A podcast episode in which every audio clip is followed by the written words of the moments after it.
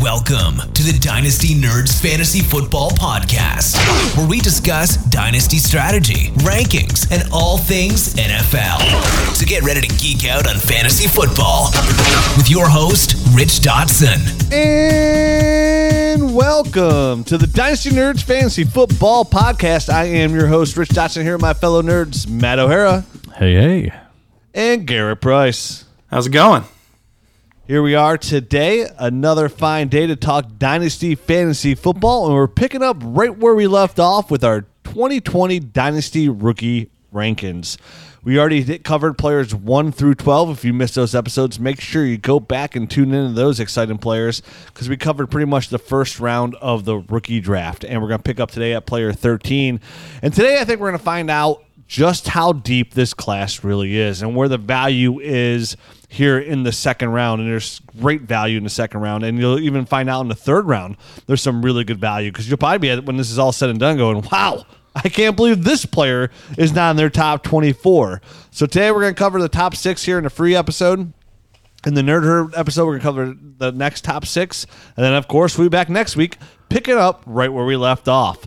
So today, before we get into those top six rookies, r- rookies number 6, 13 through 19, let's get a word in from our sponsor. And of course, it's dynastyowner.com. Dynastyowner.com, the chance to let you be smarter than an NFL GM, the chance for you to be that fantasy football guru and NFL GM. This is your chance to do both. Dynasty Owner is the only padded fantasy sports game using actual NFL salaries and contracts. You manage your team from all levels owner, the general manager, to coach. Dynasty Owners for the smart, elite fantasy football player. There is no offseason di- with Dynasty Owner, just like in all Dynasty fantasy football formats. The rookie draft matters, free agency matters, and every contract matters. Come do a startup draft in 2020 using actual NFL players' contracts and salaries. Then improve your team each year with a three round rookie draft and by trading players and draft picks. Win weekly prizes, seasonal prizes, and compete in the chase for the ring. The mobile app is up right now on your app store. Go ahead and check it out. Download it. The Dynasty Owner mock uh, app where you actually do some mock drafts before you do an actual draft for your league, which is a great way to get ready for any league. So check them out. DynastyOwner.com. Mock draft for free. Start a league today. It's a great new format to play Dynasty Fantasy Football. So, guys, last week we covered 12 uh, of our guys in our top 12 rankings. And of course, how we got there was we took my top overall rookie rankings, Matt's top overall rookie rankings, and Garrett's overall rookie rankings, and we combined the three for an average. And this is where we're at. Even though I'm sure the average has changed because I've updated my rookie rankings twice over the past week. I don't know about you guys, but like all rankings, you update them one day, you wake up the next, you're like, I think I need to readjust. It's kind of like your midsection, you know what I mean? right. Just like that. I've done uh, I've done some some deep thought. I haven't adjusted yet. I'm I'm I'm gonna get there. I think uh, here in the next week or so. I, I adjusted a couple times early on. I, I've I've left them alone for a little bit. I, I think I'm pretty happy with where they're at. I'll tinker here and there, but I think as far as like the big moving and shaking, I'm good until we get like some real NFL news.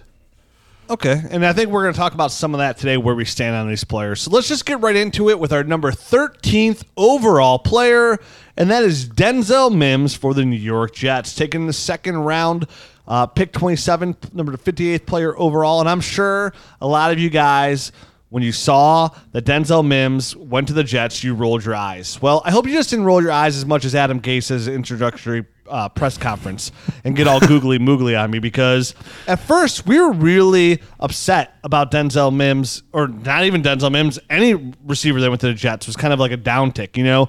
Ever since Peyton Manning broke up with Adam Gase and he's been all alone, his offense has plummeted. His players has plummeted. And then all of a sudden when Adam Gase leaves town, people flourish. Ryan Tannehill gets an extension. DeVante Parker gets an extension. Kenyan Drake gets gets tendered and gets David Johnson shipped out of town. Everybody looks great. Now here enters Denzel Mims. And what do we do with the six foot three, 207 pound wide receiver that ran a 4.38 with a 6.663 cone drill and a 131 inch broad jump? Those fantastic scores. Well, I don't know about you guys, But I love Denzel Mims here at 13, and I think this is a really good spot for him overall. I have him ahead of Tee Higgins, you know, just like our overall ranks. I mean, he averages out here for all three of us, but I actually like the spot a lot for Denzel Mims in hindsight.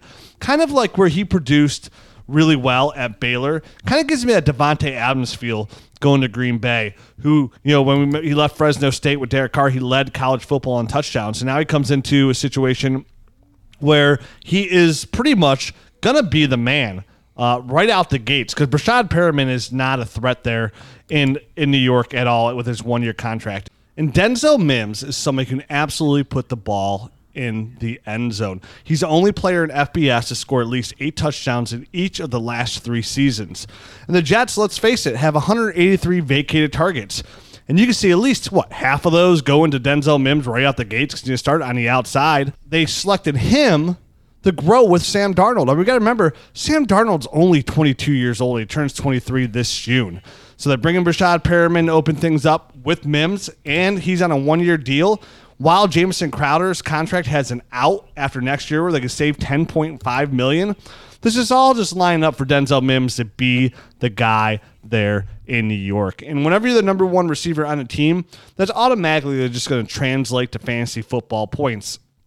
And Denzel Mims might be somebody who right out the gates produces the most, definitely from a fantasy football level.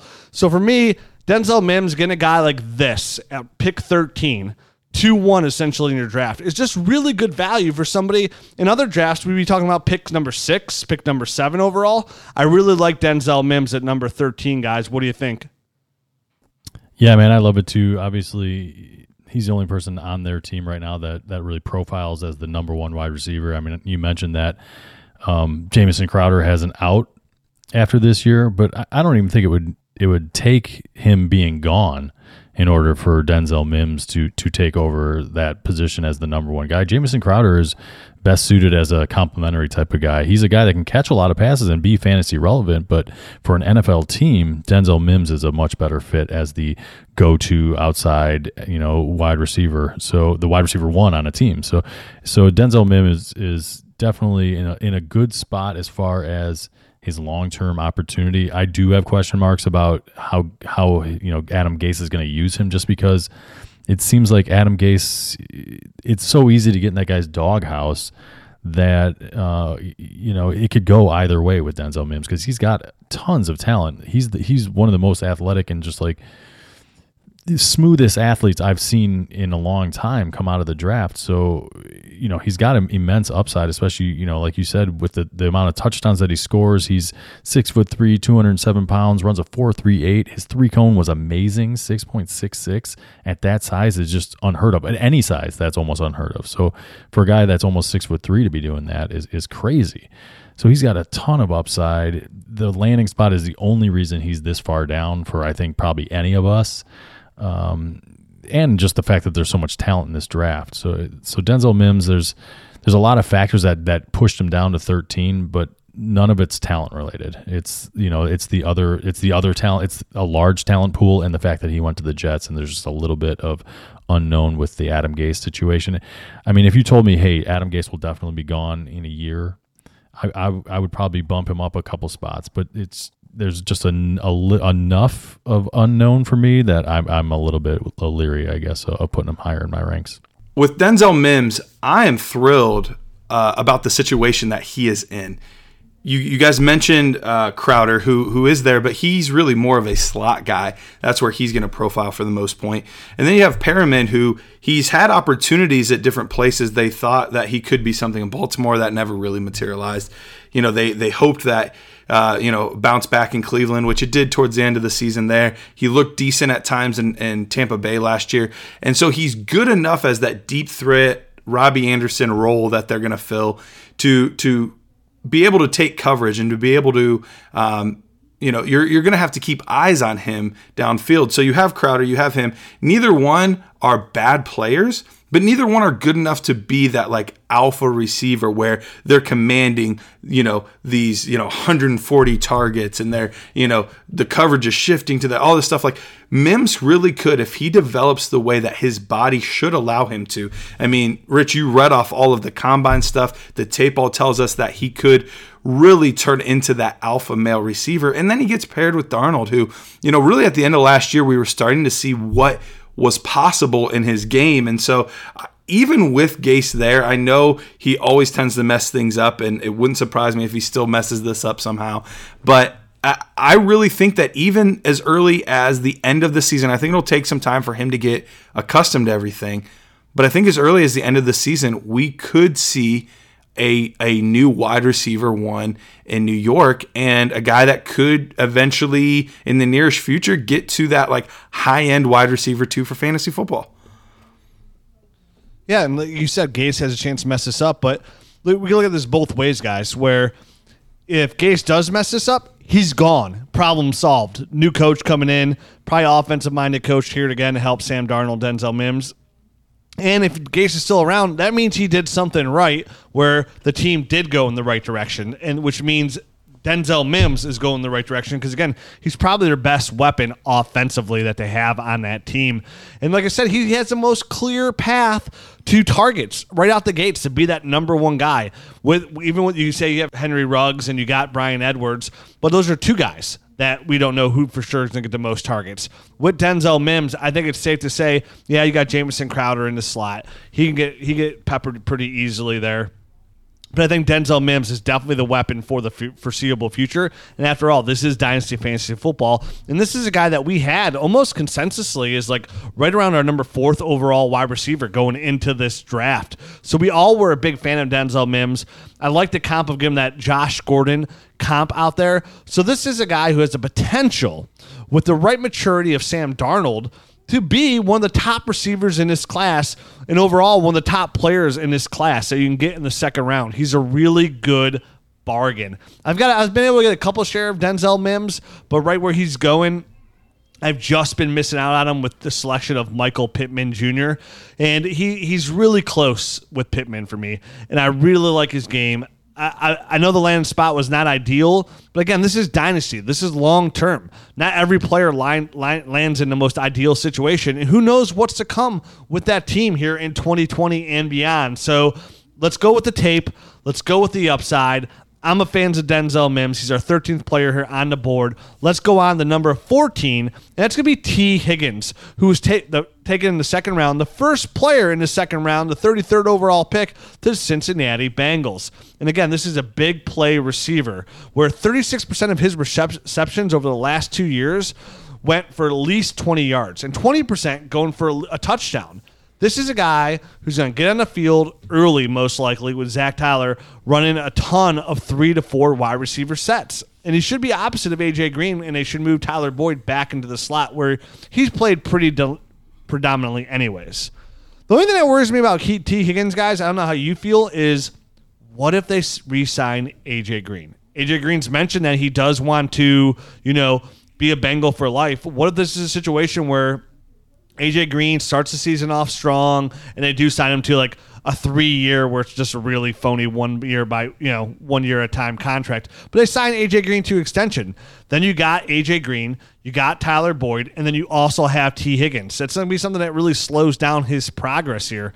What do you guys think overall of Tee Higgins here with the Bengals? I mean, I personally love the spot. Um, I see the AJ Green, you know, him being there kind of as a bonus uh, for Tee Higgins can, and let him kind of mature into that role a little bit more uh, for a, for a year. I, let's face it, AJ Green hasn't been able to stay healthy for the past two years.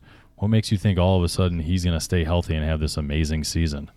I mean, is it? I think it was even more than two years. So you know, he's a 31 year old wide receiver who's going to be 32 before the season starts.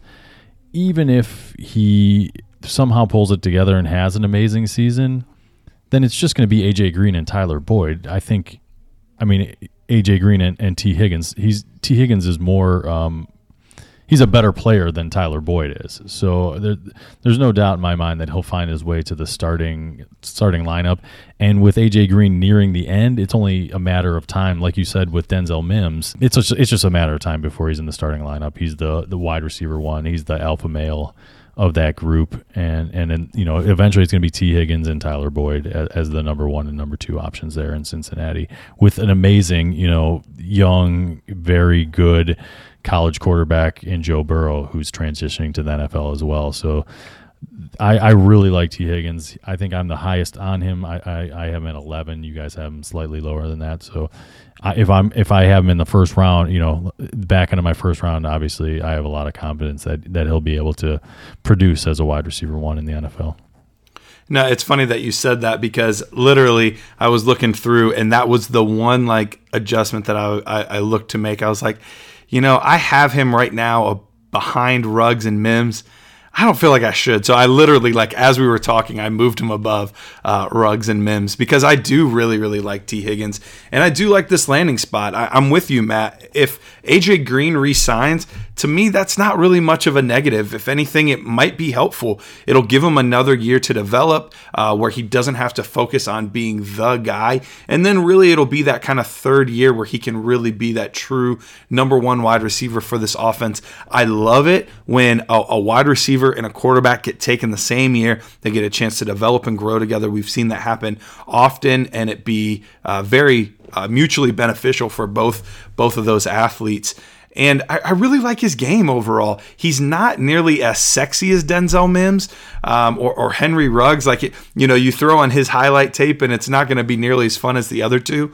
But he's got really, really good ball skills. Uh, he's he's pretty physical. He could he could use a little more weight, but he's he's he's fairly physical and uh, he, he got the most out of his athleticism compared to other guys where I feel like sometimes they left some on the field. He got the most out of everything he had. So I'm I'm definitely high on Tee Higgins. I have quite a few Higgins and Pittman shares um, in this draft overall. So. Uh, yeah, I'm definitely buying this, and long term, I think it's going to be a, a really good relationship with him and Burrow. Yeah, he's one player I don't have any shares of. Tee Higgins so far. I just have not had an opportunity to get him with the players that are around him. And it, it is, it's a good landing spot overall with the long term. Like like Matt said, no need to worry about AJ Green long term. But it is just somewhat in the back of my head, just a, a mild concern that they did re-sign him, just because what if they did just stunt his target share mildly, and then it's three years you have to wait instead of you know next year because you do you gotta love the landing spot with Joe Burrow. Joe Burrow is one of the best college quarterbacks we've seen come out in a long time with his you know overall stats out of out of his last year of LSU. So good player, good situation with the quarterback. Like you said, go up there and get the ball is good with anybody as an 80 inch wingspan. For me, T, when I look at Tee Higgins, like I said, I, I've moved Michael Pittman ahead of him slightly. I would probably still take Denzel Mims ahead of Tee Higgins uh, right now. Well, not probably, I would. And I've actually moved another receiver right there, right with Tee Higgins, neck and neck. And we'll talk about him when we get up to him. But overall, Tee Higgins is just one of those players you get do you guys see Tee Higgins though as being a wide receiver one in fantasy football? I mean, that's my that's my number one question mark when I look at like when I look at Denzel Mims. Like I could see wide receiver one production from Denzel Mims.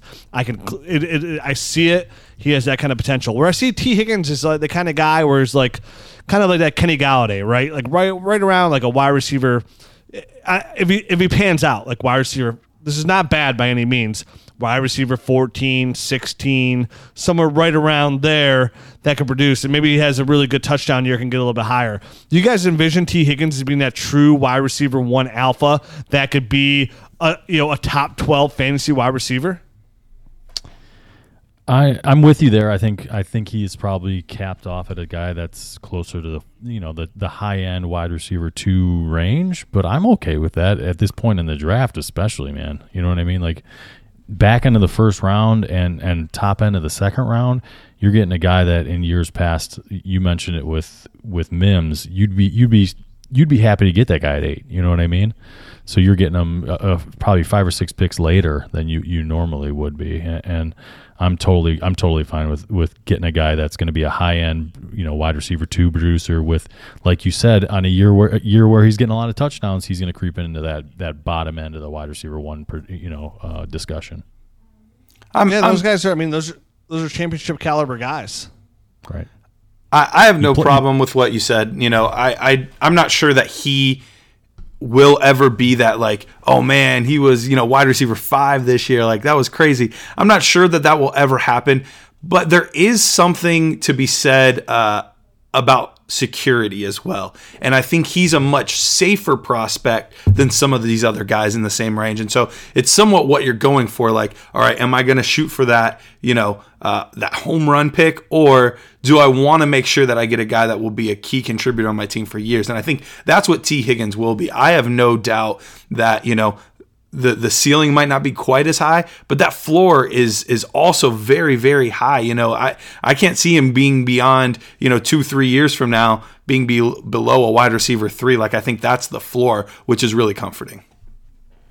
Yeah, that's uh, sometimes right here safety could be the the good pick here. It's a safe pick. You know you're going to get some good production out of him.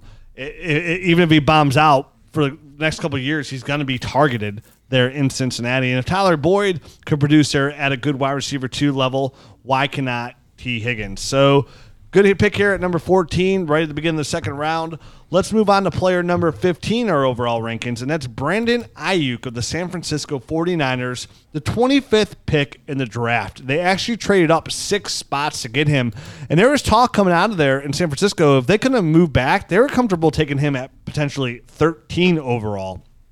But there's a lot to like about Brandon Aiyuk in his game, which is crazy to think here, guys, that a wide receiver taken in the first round to the San Francisco 49ers and Kyle Shanahan is going at 15 in a rookie draft. I mean, this is the first wide receiver that was ever drafted in the first round for an offense under Kyle Shanahan's watch. So that's something to be said right there that they have somebody that they really like a lot. And he's going to take over for Emmanuel Sanders. And this is going to be a situation where it's George Kittle, Deebo Samuel, and Brandon Aiyuk. So, how comfortable do we feel about Brandon Aiyuk being a fantasy wide receiver? Because we got to say, George Kittle is the number one weapon at offense. I think we could all agree on that.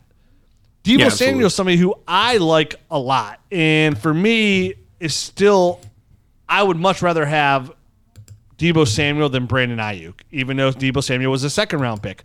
Uh, much is probably a little strong word there, but I'd rather have Deebo Samuel. And so if Brandon Aiyuk's going to come in here, and you know Kyle Shanahan loves to use the run game here, what kind of option is he in this offense? And I listen, I know Brandon Aiyuk is electric with the ball in his hands and the way he can stop on a cut on a dime. He's only five foot eleven, but we said before he's got a huge eighty-one inch wingspan, and he's kind of like somewhat of a Deebo Samuel with the ball in his hands. He's he's very good, and he's also a good returner. But do we see him as a third option there in in San Francisco? Is that even something that could produce at a high level? I mean, we're talking about Emmanuel Sanders when Emmanuel Sanders went there, and I know Emmanuel Sanders is way older than Aiyuk, but even in those seven weeks he was there, he was only wide receiver 42. On those 44 targets, he saw 30 receptions, 367 yards, and two touchdowns. And then even the playoffs, I mean, he didn't do anything in the playoffs pretty much. Five receptions out of all three games, out of eight targets, zero touchdowns. So I like Brandon Aiyuk. I really like the situation. I think his tape's pretty solid. And for me, it all boils down to what's he going to give to me fantasy football wise? Is he again? Is he a wide receiver two some years? Where then some years he's a wide receiver three? Where oh he has that one magical year because Deebo got banged up or something happened and he he did up, put up wide receiver one numbers because they're going to sign George Kittle to an extension. George Kittle is going to become the highest paid tight end in NFL history. Deebo Samuel's locked in here too. Like I said, Kyle Shanahan loves the run game. Where's the upside in Brandon Aiyuk? I like the spot here at 15. I'm not against it. There's one player I'd probably take ahead of him here, but again, I, I like it, but where is that? Where are we looking for the dynasty gold when it comes to fantasy production? Production, Matt. So yeah, I mean, obviously I, that's the biggest biggest question mark surrounding this guy. He was the 25th pick in in the first round, and he's going much later than a lot, of, you know, than he probably would in normal years, and and that is because people are so uncertain as to what his role is going to be. The way I see it, you know, obviously last year in the middle of the season they needed something in San Francisco. They went out and got Emmanuel Sanders. Emmanuel Sanders is a guy that wins close to the line of scrimmage, and and, and look, you look at the quarterback, and the quarterback's a guy that is he's got a quick release. He likes to get the ball out of his hand fast.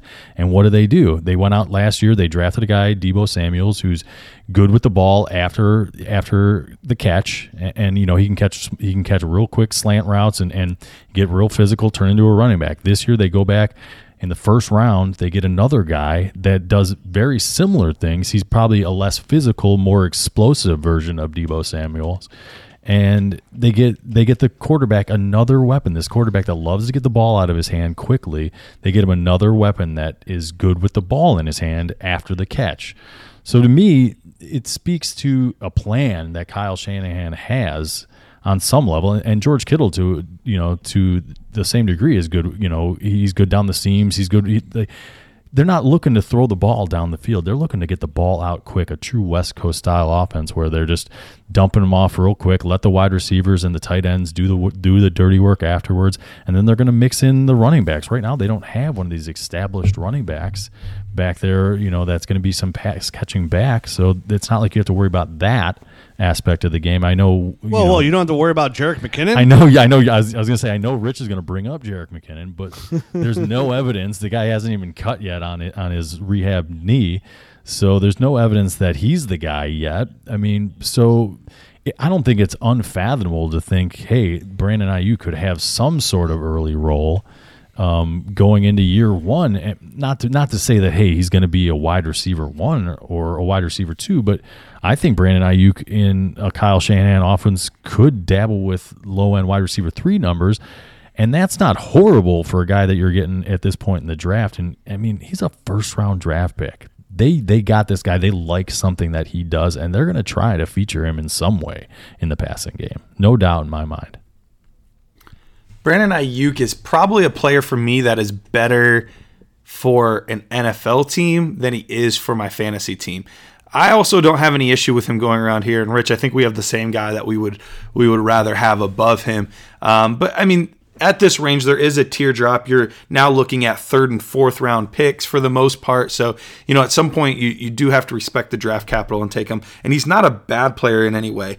But one, there's a lot of risk there. Um, he really only had one season of production. He transferred from a JUCO, didn't do much his junior year, and then his senior year, he really kind of blew up. Uh, and San Francisco ranked 31st in pass attempts last year. The only team that passed less was Tennessee on a per game basis. So, I mean, they they had no problem not throwing the ball and if anything, they did it even less in the playoffs and showed they just didn't really need to. So, it's tough to trust the third option in a short season to be a, contributor. And I know we're looking long term more than just the season, but Deebo's not going anywhere and Kittle's not going anywhere either. And I think they are fine handing the ball off, um, you know, at or over 50% of the time.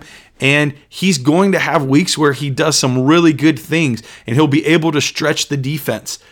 But I just don't know how often that's going to help your team. And I don't know how often you're going to feel confident being able to start him. Will he have weeks where, you know, oh man, he just had 135 yards and two touchdowns? Yeah, absolutely that'll happen. But will you have confidence being able to put him in your lineup anytime soon? And I lean toward no. So, like I said, talent's there. I have no problem with this range. But here it kind of separates, you know, he's not in the same tier as those other receivers we just talked about. No, I, I agree with everything you kind of said there, Garrett. And that's how that's that's my kind of feeling towards Aiyuk. Would I like to get a share, hoping that he does, you know, out outproduce my projections? Of course, but like Matt even said, like the upside's there. He's a first round pick that you would imagine Kyle Shanahan would scheme to, to into his offense. But there's a lot of mouths to feed there, and we, we've seen this offense how it runs before too. And how does that translate to fantasy football points? And that's what we're looking for here. What kind of players are going to produce at a high level, or at least a consistent level for my fantasy football team. And Brandon Aiyuk is somewhat of a question mark, which why he finds himself right here, right towards the top end uh, of the second round.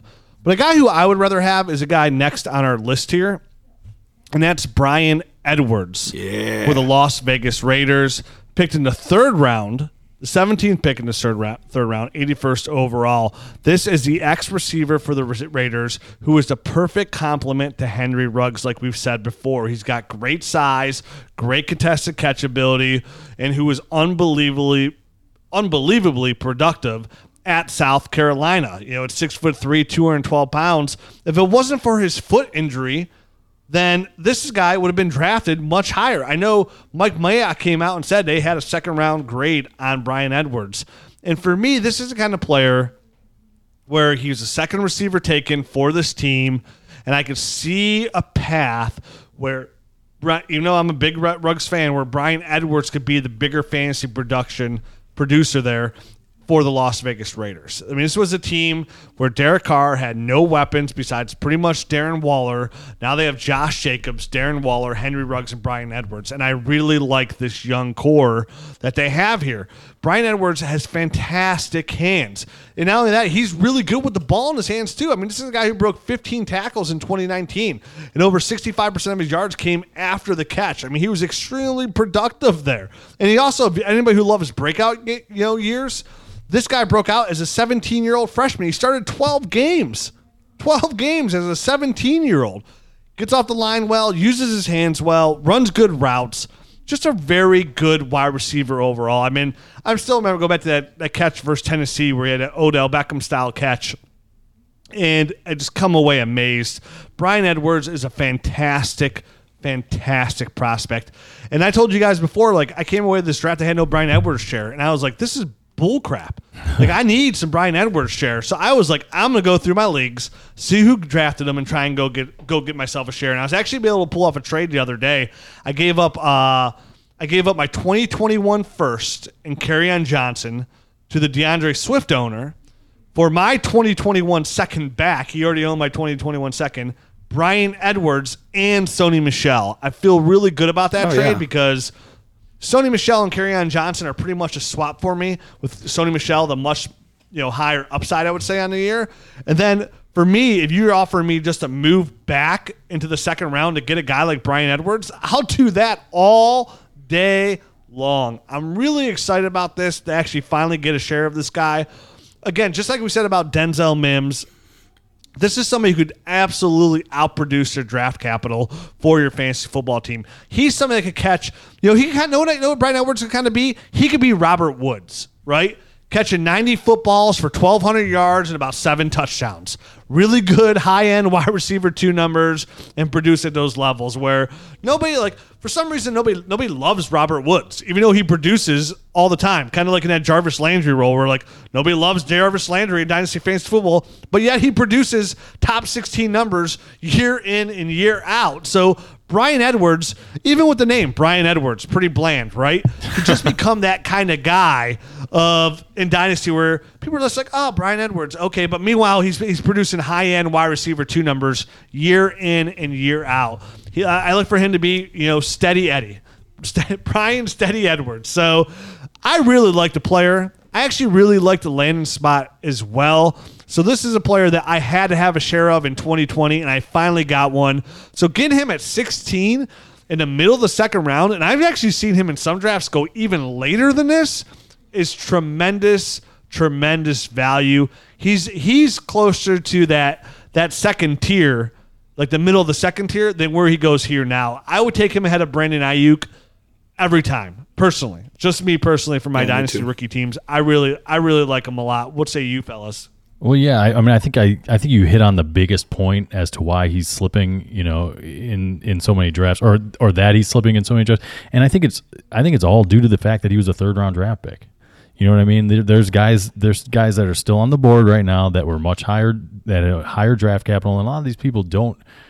You know, a lot of the people that you're drafting against aren't, aren't going to be like grinding the tape as much as we are, so they don't realize that Bryan Edwards is a really high end player that he just happened to have a, a you know a pre combine injury and he didn't get the, he didn't get a to run for anybody and he and he still there's probably a little bit of medical concern uh, in some GMs heads anyway, or, or, the fact that he didn't get to run at the combine, and so he slipped a little bit. I mean that, that that's the bottom line. He would have been a second round draft pick, no doubt in my mind, had he, you know, was a, if he was able to perform throughout the whole pre-draft uh, process. So Bryan Edwards is a great pick. You're getting him here. It, it's it does feel a little bit like stealing in my eyes.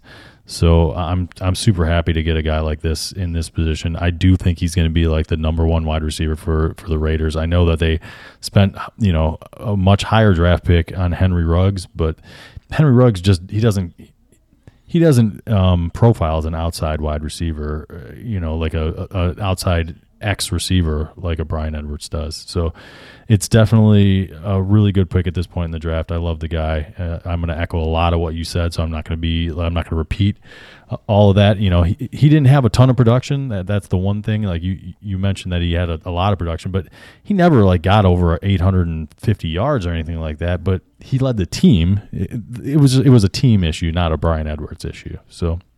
Yeah, I just meant by that, man. Like he was just really consistent in, it's like year in year out he produced. It wasn't like oh you know 400 yards this you know like he produced year in year out caught tons of footballs but you mentioned like you said it's more of a team issue. He's playing on south carolina than anything else. Right. Yeah, so i just he, wanted i wanted to i wanted to clarify that so that you know if anybody went back and looked at his stats they didn't think we were crazy.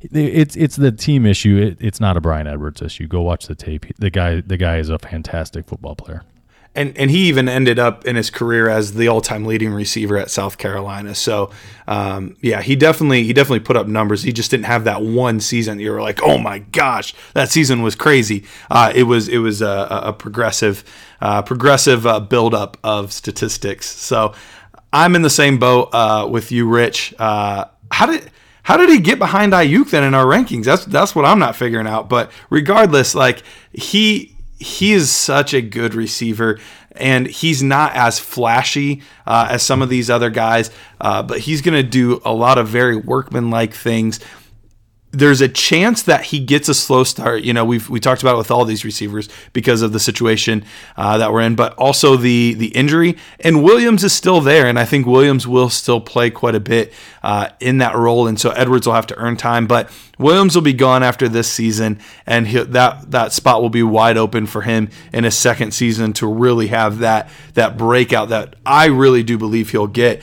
I actually don't know that there is a receiver that I own more of than Bryan Edwards, and it it might it might have changed today. I actually just sold him in a league, which broke my heart to do, but the offer was just too good to pass up, uh, so I had to end up selling him. But uh, yes, I'm a very big Bryan Edwards fan. I think the the landing spot and the the weapons that are around Derek Carr now are are like quietly pretty good. So if you can kind of get a sneaky uh, addition of of Carr he's got a shot. I know his job's up in the air, but he has a real shot to earn it this year. So that might be a sneaky get in, in some of your leagues as well. But yes, give me all the Bryan Edwards. Matt, would you take Aiyuk ahead of Edwards? Um, I do have him above him, so yes, I would. Okay, so that's where that's where that's got, that's uh, where that happened. Down. Yeah, I, yeah, he definitely got. Uh, it's all your fault, him. Matt. I had Aiyuk at 14. I mean, it's not like like crazy high or anything like that. all good prospects here again. Yeah, I mean, absolutely. we're we're the, we're entering the middle of the second round here, and I'm very happy with the guys that are on the board here. But before we move on, let's hear a word from our sponsor, and that is Manscaped. That's right, the Lawnmower 3.0 people. All these quarantine bans and house arrest are coming to an end. People are going to be free again, free to go to the beaches, free to go outside. And this is your opportunity to go out there and mingle. You don't want to go out there looking like some Sasquatch, all right? You don't want to be going to the beach and look like you have Questlove in, in between your legs in a headlock, right? And it, it got them locked down here. You want to be able to go out there and look good and feel good. And the Manscaped Lawnmower 3.0 does that. That's right. It lets you bonsai that bush, people. That's why Manscaped has the best trimmer in the business. It's a new redesigned electric trimmer that Manscaped engineered spent 18 months perfecting the greatest hair trimmer ever created. This third generation trimmer features a cutting edge ceramic blade to reduce manscaping accidents. Millions of balls are about to be nick free thanks to Manscaped's advanced skin safe technology. It's waterproof. It's got an LED light in case the lights go out and you still gotta look good. Manscaped.com the lawnmower 3.0 is a tool that I use. I think the fellows use it as well. Mm-hmm. And it quietly, my wife has been very, very thankful for this. I mean, Matt, you said it before. I mean, what's the point of having this beautiful tree and just surrounded by weeds, right? What's the, what's the point of that? Get rid You of know? those weeds, let, man. Let it breathe. Let it breathe. let it breathe, people. Speedo season's on its way, man. You know. You got it. It's just the summertime, Matt. I mean, you got to be able to breathe out there, Yep. right? So don't be churning that butter, people. Manscaped.com. And right now, there's a good opportunity for you as a Nerd Herd member and a Dynasty Nerds listener to get 20% off and free shipping with the code NERDS. Manscaped.com. This is a chance to get 20% off, free shipping with the code NERDS on Manscaped.com. 20% off. Make sure you get there today. Manscaped.com. Bonsai that bush. Take care of yourself. You'll be thankful. Partner will be thankful. And then your wallet's going to be thankful too because you're going to get 20% off using that promo code NERDS. Manscaped.com. I love it. The boys love it. You'll love it too. Let's move on, guys, to our next prospect here at number 17 overall. Selected in the second round, 25th player in the second round, 57th overall, and it's Van Jefferson from the Rams. And we've talked about Van Jefferson, I think, a lot so far since NFL draft has come and gone, and why we like him and everything you know that comes with Van Jefferson. And Brandin Cooks leaves. He, leave, he leaves and he takes 72 targets with, with him. And it kind of dampers that Josh Reynolds, you know, small spike in in I guess his overall ADP. And I still like Josh Reynolds, but to me, Van Jefferson is just too good of a prospect here. I mean, he lands in a great spot. Who has like Matt? You gave him a good comp of Cooper Kupp. I think just a couple of weeks ago, and I do like that comp a lot. And Kupp is 27 years old, and his contract is up after this year. And I simply don't see the Rams paying him what he deserves and what he can get on the open market because this is a cash-strapped team. And they already got Robert Woods on on on the lockdown here for the next couple of years. Drafting Van Jefferson, who's one of the best route runners in this class, probably right behind Jerry Jeudy, going to a Sean McVay offense who produces year in year out. Sean McVay's offense is a piece that you want in Dynasty Fantasy Football, just like Kyle Shanahan's and Sean Payton's. All three years as a head coach, he's produced top one of the top NFL offenses, finishing the top third in yards and points. So for me, this is a great landing spot. Yeah, you might be a little patient with Van Jefferson, but he might give you a little bit something in year one. But starting in 2021, if Cooper Kupp leaves, which I expect him to do, he could slide right into that Cooper Kupp role and give you those kind of numbers, which were what, Matt? Wide receiver two numbers? Uh, I don't remember exactly where where he landed, but I mean he had 94 receptions, six or 1100 yards, and 10 touchdowns. So yeah, Cooper. I was say I think he was a wide receiver one this past year. Yeah, I think he was in the wide receiver one conversation for sure. So yeah, wide receiver four is where Cooper ended up. Uh, you know, if you look at the whole week one through week seventeen, so even if he even if he ends up re-signing, Rich, uh, you know, I'm not sure it's such, such a slam dunk that Cooper Kupp's gone, but you know the offense there has been able to at least support three wide receivers in the past. I know they've been using the tight ends a little bit more, so we'll have to see how this this kind of you know uh, works itself out here in the next couple of years. But I love Van Jefferson as as like you said, the one of the best route runners in this class. And, and in a Sean McVay offense, and to have this guy, you know, who he's a son of a former pl- uh, player as well. His dad is a coach, I believe, with the Jets right now, a wide receiver coach. So he's he's had a lot of good NFL style coaching just just from his dad growing up. Uh, so a lot a lot of upside with Van Jefferson. Loved his tape. He you know he wasn't one of these guys that all, wasn't ultra productive as well. He he started off at Ole Miss and then transferred to Florida, and he's a he's an older guy because he went to college for five years. So he's 23 already.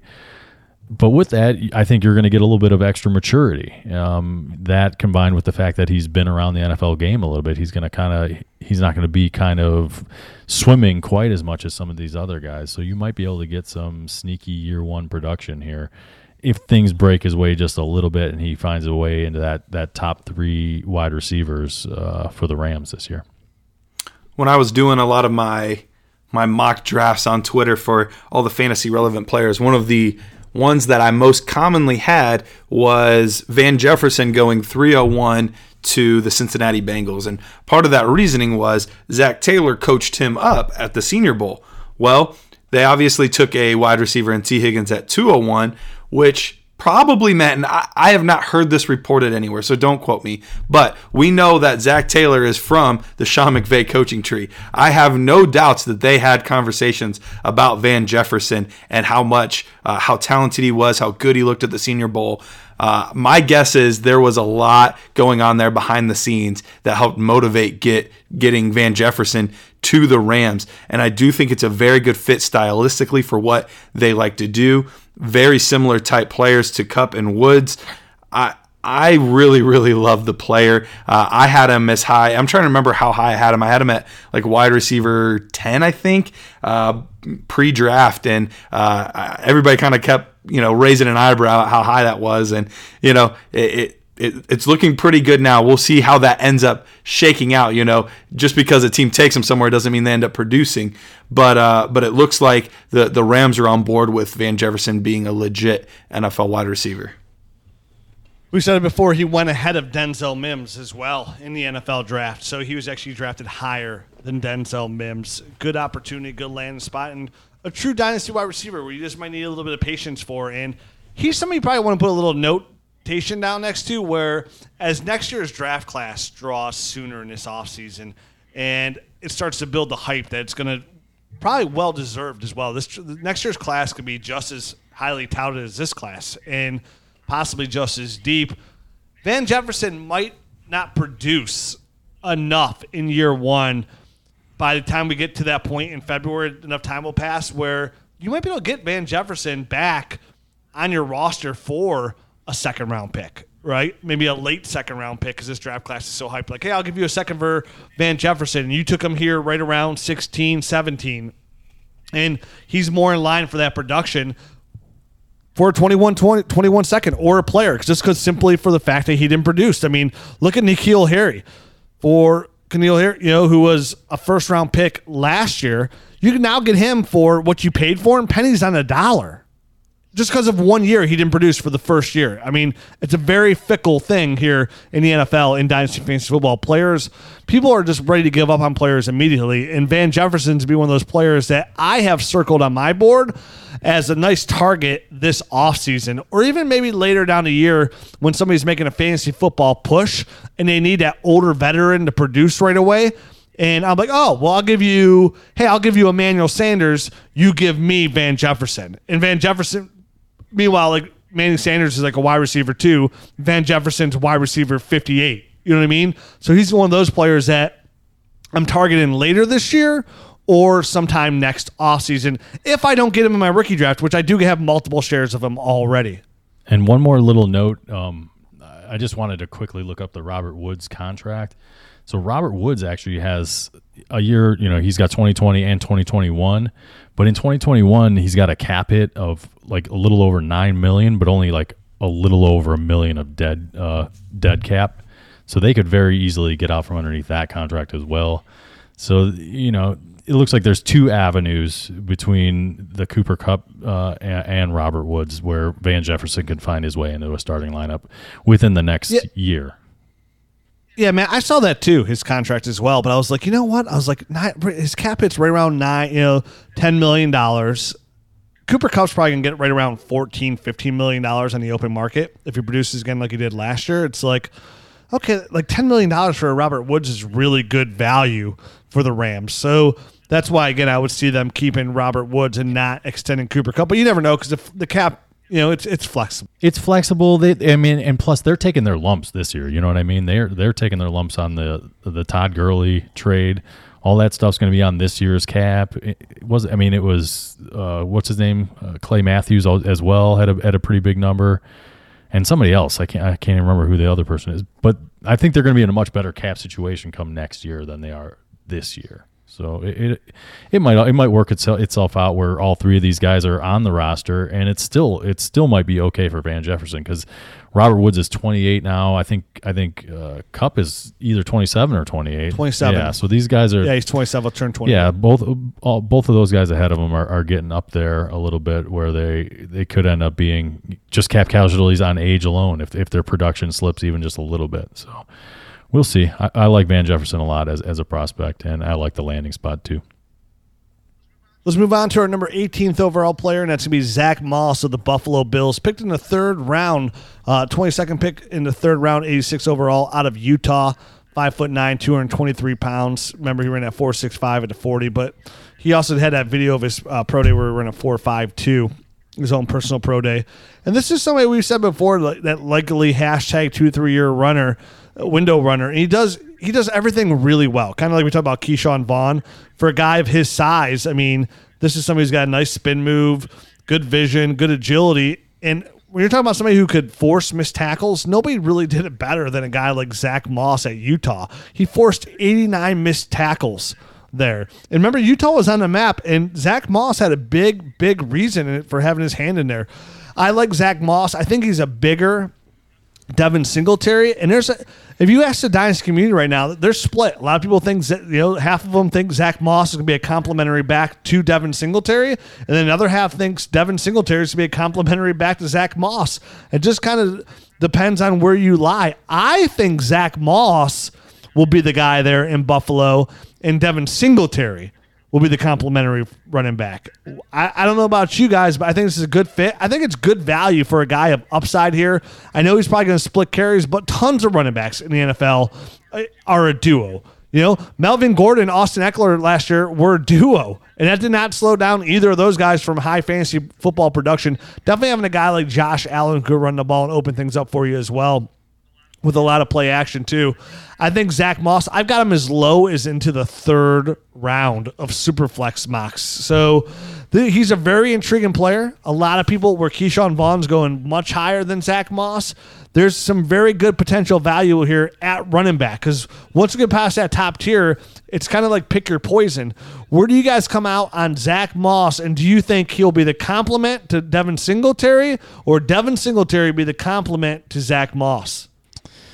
Yeah, so that is the million dollar question, I guess here. But you know, at the back end of the or the middle of the second round, it, I, maybe it's like the the five hundred thousand dollar question or something like that. It's starting to lose a little bit of its luster.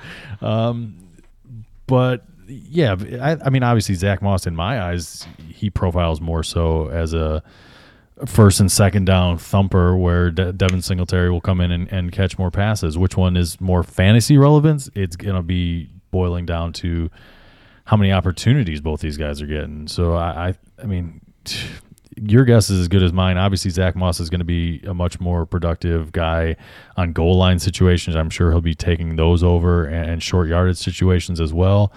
So I, I guess that speaks more to Devin uh, Devin Singletary being the complimentary guy. Uh, you know, if you follow my logic and and Zach Moss being the, the first and second down guy, and and and Devin Singletary coming in and catching some passes, being the kind of lightning in a bottle type of guy, and and more of a big play threat. While while Zach Moss is more of the grinder. But I mean, Zach Moss does some good things. I, I, I like his I like his contact balance. I like the fact that he you know he wants to take guy defenders on and punish defenders.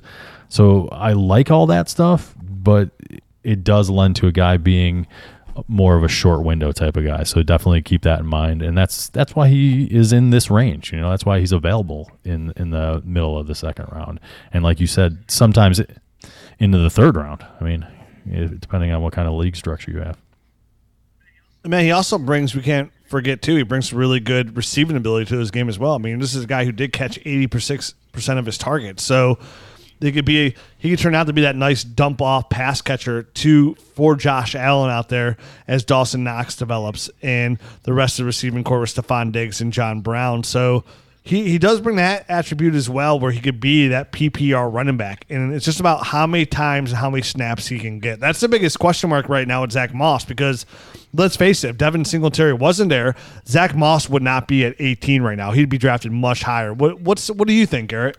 So when it comes to Zach Moss, it's kind of similar to what we were talking about with Tee Higgins. Like, do you want the safe player or do you want the upside player? To me, Zach Moss is the safe player in this range. Uh, I've actually been working on statting out these players for 2020, and Buffalo is one of the teams that I've done so far. Um, and and kind of as I was trying to work through how some of the receptions, how some of the uh, ground game would work, I had, uh, and so I guess it depends on how you classify compliment or not.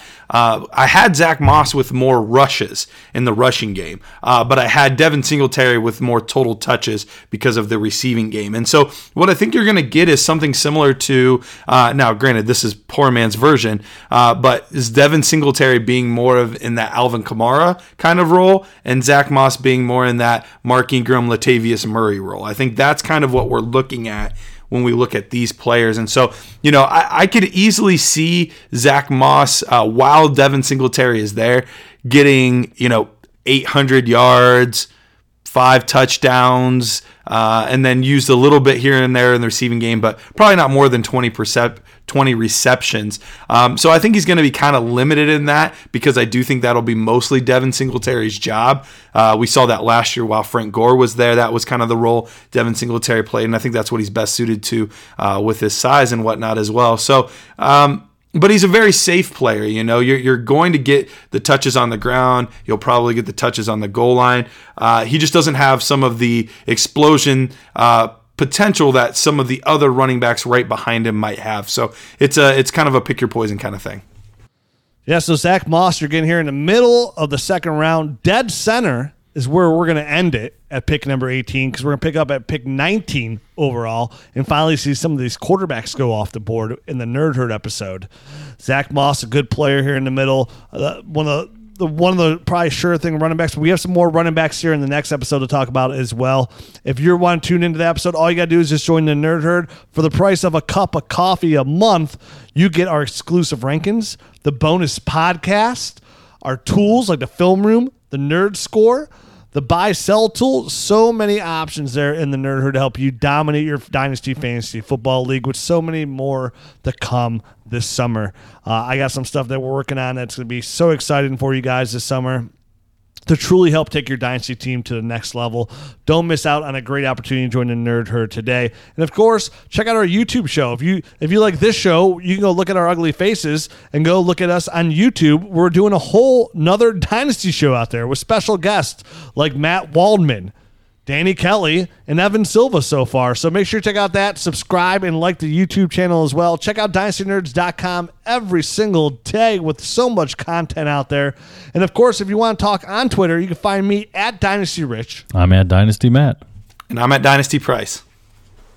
And of course, you can follow the site at Dynasty Nerds. We'll be back next week picking up with our, what guys, our, our, our third round essentially of players here. Yeah, basically. Number 25 overall. Still some good talent there, guys. Very good Can't talent. wait to get to talk about number 19 here next. Talk to you guys next week. Adios.